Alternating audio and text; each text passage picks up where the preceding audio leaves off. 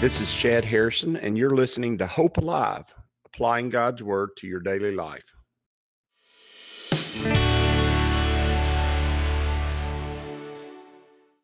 Hi, this is Chad Harrison, and I am the teaching pastor of Lake Community Church and have been serving as a pastor for 25 years.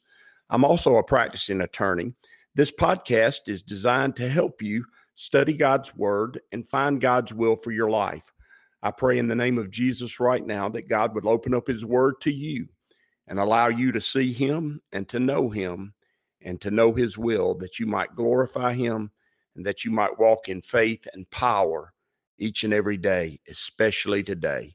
In Jesus' Hope Alive's Friday side notes. Uh, on Fridays, we're going to uh, delve into some side notes. And what are side notes? They may be historical issues that I want to deal with that give you a biblical perspective. It might be something economic, might be something from the Bible, might be some symbolism from the Bible, or it might even just be some ideas, philosophical, maybe even scientific, that interest me and that I think the Bible either speaks to or they shed light on Scripture and allow you to understand and see Scripture in uh, maybe a new, a different, a more in depth way than you saw it before. So, uh, Friday Side Notes is a dealer's choice type situation for me, in that I am going to just give you information that is important. Hi, this is Chad Harrison, and I am the teaching pastor of Lake Community Church and have been serving as a pastor for 25 years. I'm also a practicing attorney. This podcast is designed to help you study God's Word and find God's will for your life. I pray in the name of Jesus right now that God would open up his word to you and allow you to see him and to know him and to know his will, that you might glorify him and that you might walk in faith and power each and every day, especially today, in Jesus' name.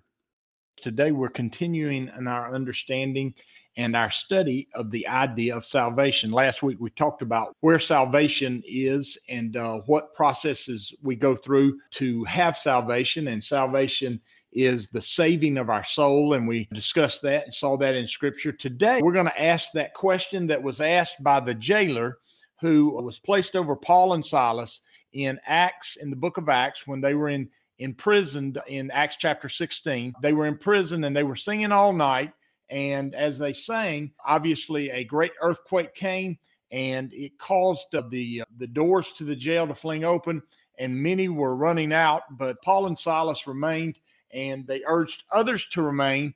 And uh, as they remained, the jailer showed up and he saw that they were still in there and that they had not escaped and that his life would be saved.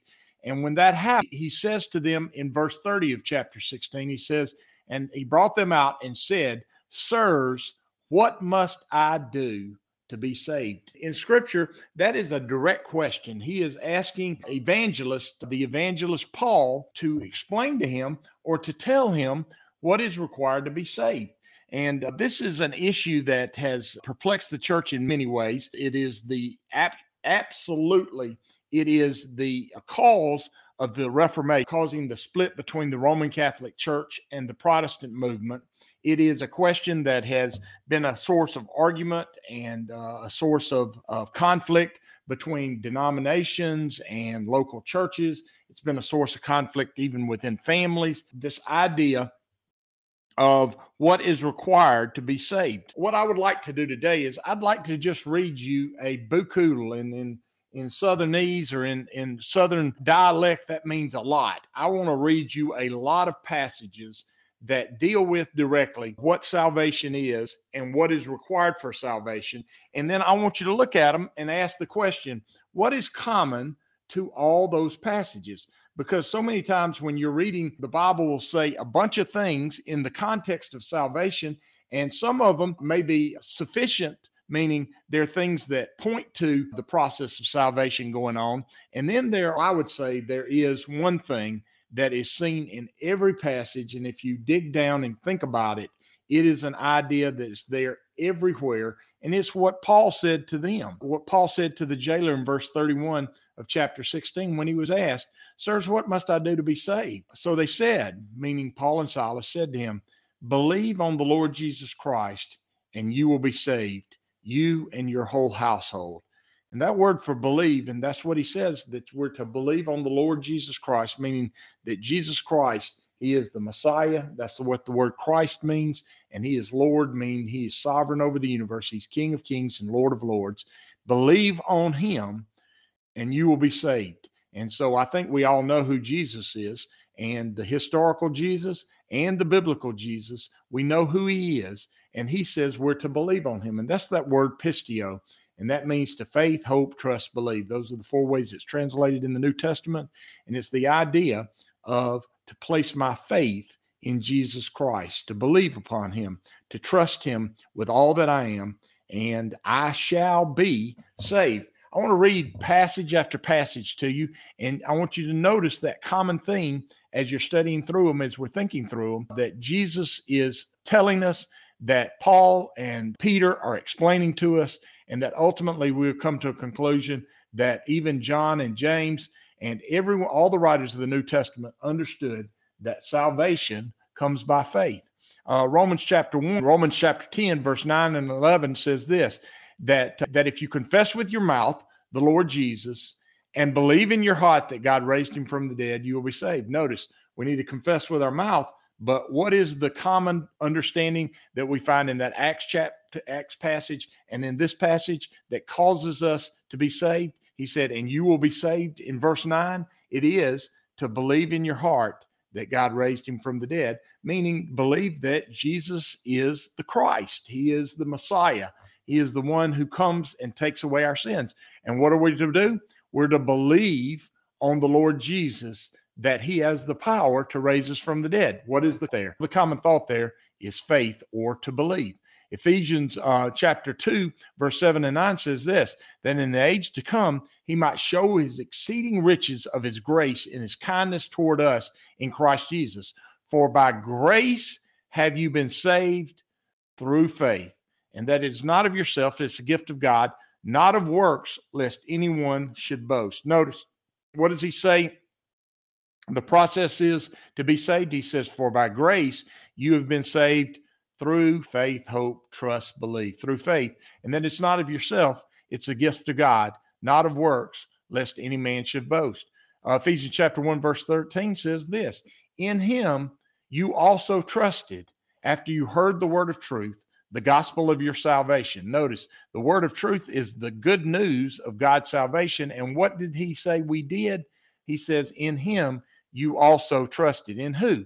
in Jesus, in whom also, having believed, you were sealed with the Holy Spirit of promise. Notice, salvation comes uh, by faith, by trusting, by believing. Those are the same two words right there in uh, Ephesians chapter 1, verse 13. That's the word pistio or pistis, which which means to trust or believe. Philippians, if, if, when we turn to Philippians chapter uh, 2, verse 12, it says, Therefore, my beloved, as you have always obeyed, not as in my presence only, but much more in my absence. Work out your salvation with fear and trembling.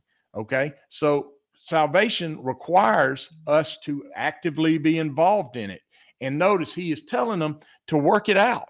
He's telling us that it's there's something apart uh, uh, that it's a part of who we are that causes us to have to actually put some effort into it. What is that? We do it with fear and trembling. Those are the emotions that he says we ought that ought to come with it. But he says we got to work it out. How do I work out my salvation? John chapter 3, verse 18 says this. Well, we know John chapter 3, verse 16. John 3 16 says this For God so loved the world that he gave his only begotten son, that whosoever believes in him should not perish, but have eternal life meaning salvation, meaning that whole process of justification, sanctification, glorification come to comes to those who believe. They work out their salvation. God brings about their justification. They ultimately are glorified.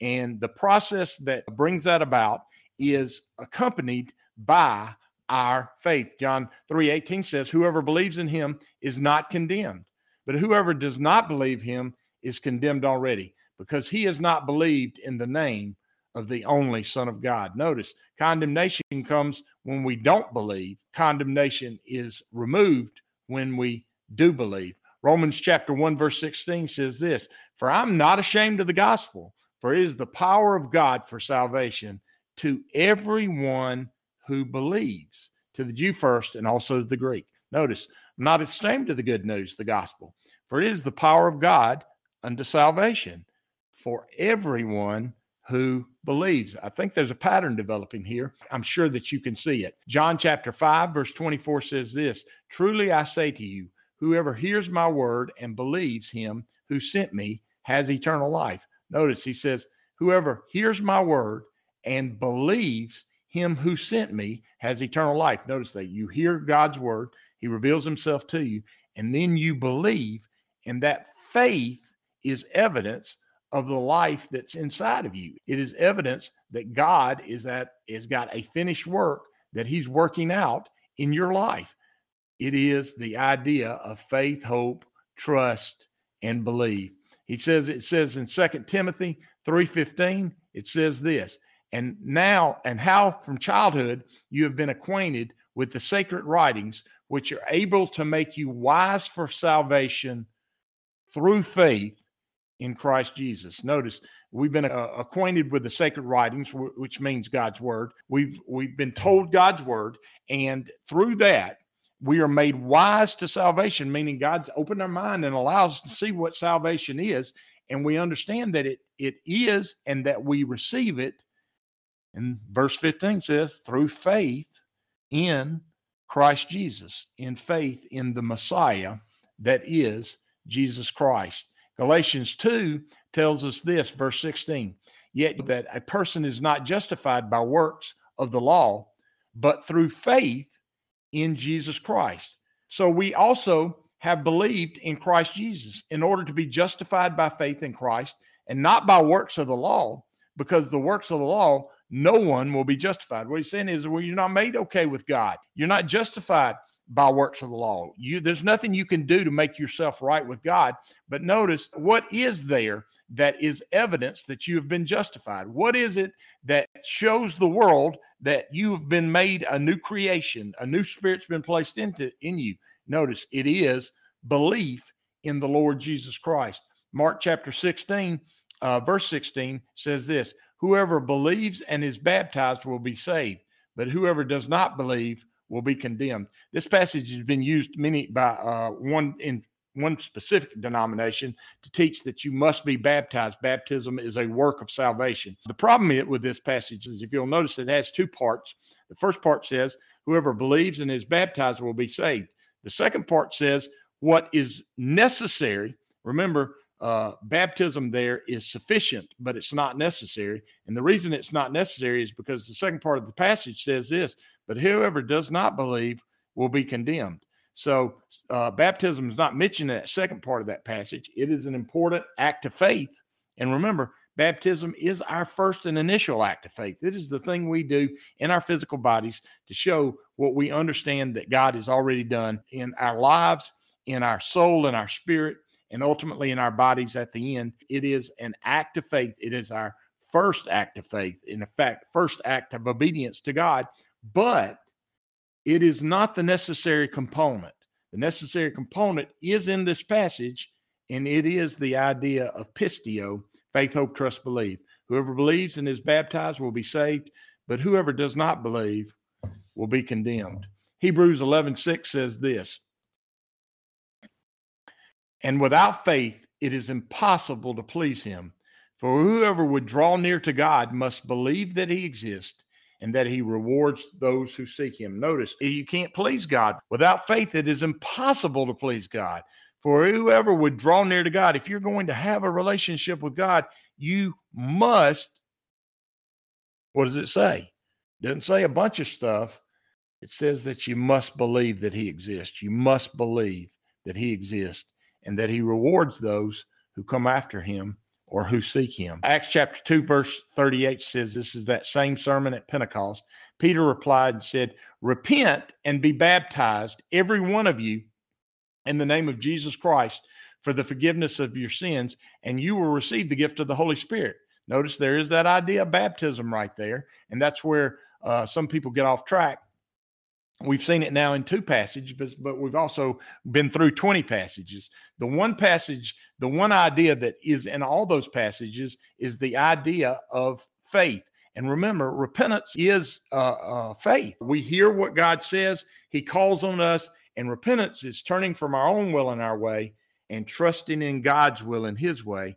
It's the idea of turning from my way and trusting in His way. It's the idea of faith. He says, repent and be baptized.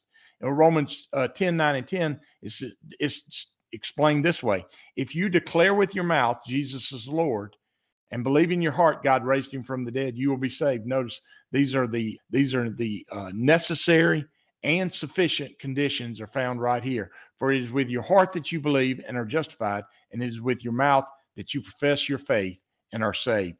And so notice the uh, salvation brings about, salvation is brought about by your faith and you believing and then your mouth speaks it out. It is an action it's an activity it's a it's an act of our volitional will. We can we choose to do this.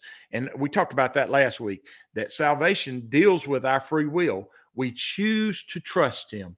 We choose to walk with him. We choose to believe.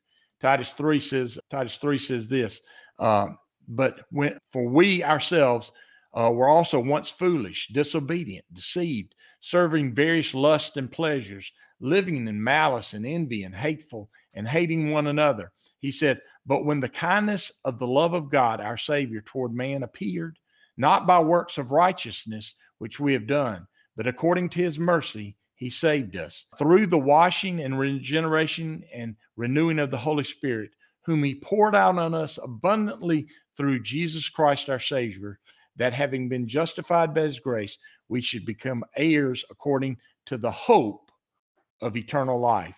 This is a faithful saying that these things I want you to affirm constantly that those who have believed in God should be careful to maintain good works. These things are good and profitable to men. Notice there's there's works that are involved in it, but those works come from our faith. Notice in verse 7, he says that having been justified by his grace, we should become heirs according to the hope faith, hope, trust, believe. That's that word pistio there, the hope of eternal life. This is a faithful saying that these things I want you to affirm constantly that those who have believed in God, notice the necessary condition is that I have believed in God. And when I believe in God, when I believe in the Lord Jesus Christ, He is sovereign of the universe and He is my Messiah or my Savior, that when I believe in God, we should maintain good works. Why? Because the good works flow from my faith. These things are good and profitable uh, to men, and we should always be doing that. Now, uh, works works are the natural manifestation of God at work in our lives. Our good works are the natural work of God in our lives, and they're evidence of His good work in our lives. But what comes first, the main thing, the necessary condition of salvation is faith, hope, trust, believe. It makes us alive. It is it is how we respond to the finished work of God in our lives. It is our part of our free will choosing to trust him. It's how we join him in who he is and what he's doing. And I hope you'll do that. I hope that you're doing that each and every day yourself. And if you are, I can promise you this that salvation is yours because of your great faith. I'm going to believe that's going to be the case for you and expect it for you and expect you to see the power of God's hand at work in your life and the provision of his storehouse of goodness and ultimately the purpose he has for you. And I'll expect that each and every day in the name of Jesus. Amen.